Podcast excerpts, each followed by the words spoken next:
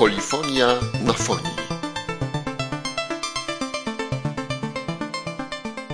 To jest eksperymentalne wydanie dźwiękowe polifonii, a ja się nazywam Bartek Haciński i w takiej postaci jeszcze nie występowałem. Ostrzegam tylko na samym wstępie. Jeśli się ta forma sprawdzi, może być tak, że zamieni się w jakąś serię. Polifonia, dodam tylko, jest blogiem o muzyce popularnej tygodnika Polityka, a podcast ma być cotygodniowym przeglądem wydarzeń i nowych płyt, który będzie uzupełniał to, co się dzieje na blogu, no jednocześnie będzie w miarę dostępny dla tych, którzy w ogóle na ten blog nie zaglądają. Zacznijmy od tego, że mój rówieśnik Ryan Adams, amerykańska gwiazda alternatywnego rocka i folku, nie mylić z Brianem Adamsem, na dobre przeniósł temat mitu na scenę alternatywną. Dziennik The New York Times opublikował właśnie tekst, który opisuje kontakty Ryana Adamsa z kobietami, zwykle wchodzącymi w karierę wokalistkami, jako pewien system, w ramach którego artysta manipulował nimi, próbował kontrolować ich karierę i nadużywał własnej uprzywilejowanej pozycji. Bohaterkami tego tekstu są y, m.in. Mandy Moore, Phoebe Bridgers i Courtney J. Pojawia się też wątek niedwuznacznej korespondencji Adamsa z nastoletnią fanką. Bridgers miała jeden ze swoich największych przebojów, Motion Sickness, poświęcić właśnie Adamsowi, starszemu, podziwianemu, no i przy okazji też znienawidzonemu. I hate you for what you did and I miss you like a little kid, śpiewała Bridgers. Tym wszystkim, którzy widzieli nominowany do Oscara film Narodziny Gwiazdy, sytuacja może się wydać trochę podobna. Doświadczony gwiazdor pomaga młodszej wokalistce. Tyle tylko, że w rzeczywistości nie wygląda to tak cukierkowo, jak na ekranie, no tylko większość kosztów niestety pozostaje po stronie tej młodszej. Co do Phoebe Bridges, to jest przy okazji niezły moment, żeby przypomnieć jej nową płytę. Damsko-męski duet z Conorem Oberstem, czyli inną folkową gwiazdą Ameryki, pod szyldem Better Oblivion Community Center. Warto posłuchać. Każdy pretekst dobry, nawet tak ponury. Uwaga! Zespół młodych śpiewaczek ludowych Tulia będzie nas reprezentować w konkursie piosenki Eurowizji. Teraz tak jak powszechnie wiadomo, muzyka tradycyjna przywiązana jest do starego repertuaru. I jak powszechnie wiadomo, grupa Tulia przywiązana jest do śpiewania coverów znanych przebojów. Ale, jak jeszcze powszechniej wiadomo, na Eurowizji liczy się nowa piosenka, więc to ogłoszenie Tuli dopóki nie ogłoszą także piosenki, wydaje mi się dopiero jakimś wstępem do ogłoszenia. Może trzeba było, tak sobie myślę, iść z tą propozycją eurowizyjną zupełnie wabank i zaproponować na przykład jakąś formację z pogranicza jazzu. Jesteśmy w tym mocni. No a bywa tak, że prawem paradoksu coś bardziej złożonego muzycznie się przebije do eurowizyjnej czołówki. A coś się dalej dzieje cały czas wokół szeroko rozumianej nowej sceny jazzowej.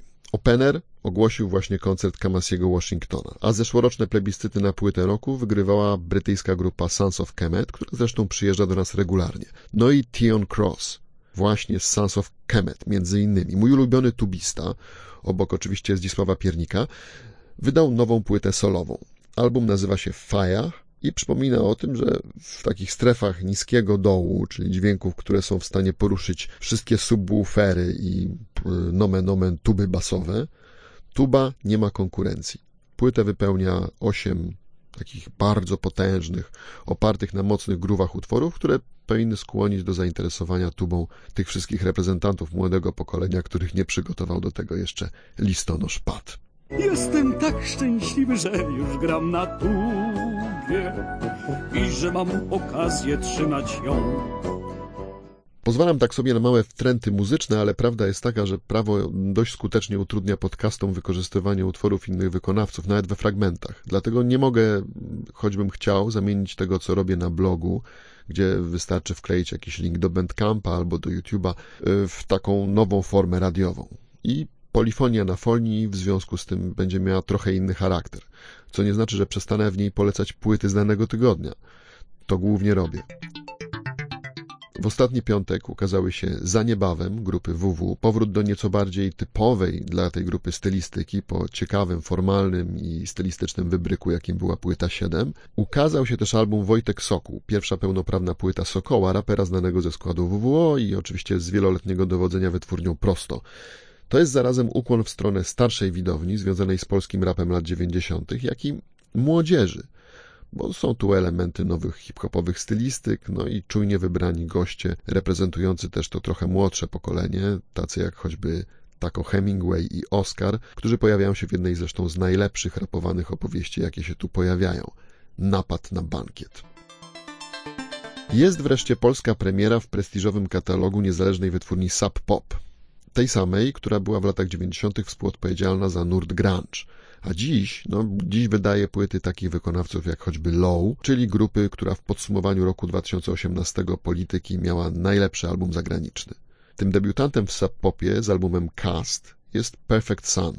A to jest kolejny pseudonim, pod którym ukrywa się Tobiasz Biliński, na polskiej scenie znany od dawna, najpierw z piosenek o charakterze bardziej folkowym, dziś nagrywający coś na kształt, no nie wiem, folktroniki, y, czyli piosenek, y, które całkiem nie porzuciły folkowej struktury, ale grane są na elektronicznie i to dość mocno. Momentami bardziej przypomina to na przykład wczesną twórczość Garego Newmana niż folk. Rewolucyjne pewnie nie jest, ale wydaje mi się nieźle wykorzystaną szansą na taki międzynarodowy debiut i przynosi pierwsze dość dobre recenzje.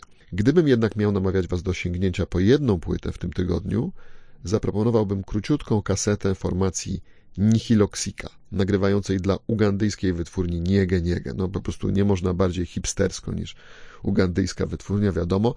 Ale to już nie jest muzyka afrykańska, tylko raczej jakiś rodzaj muzyki totalnej, bardzo współczesnej. Z Afryki zostają bębny, ale bardziej powiedziałbym nowoczesnej propozycji z dziedziny muzyki elektronicznej ze świecą szukać. No i jeszcze jedno na koniec. Doda wyznała w prasie kolorowej, że nie może śpiewać przez smog. Wcześniej ostrzegała, że będzie z tego powodu wyjeżdżać z Warszawy. Jest to pewnie bardziej realny cel walki niż hejt w mediach i internecie, chociaż yy, dodajmy od razu, że jest konkurencja. Wprawdzie obstawiająca raczej stronę wizualną smogu, ale jednak mocna. Na oczy to ledwie już widzę, w Warszawie jest wszędzie ten smog. Wiadomo. Smog albo Doda. Trudny wybór.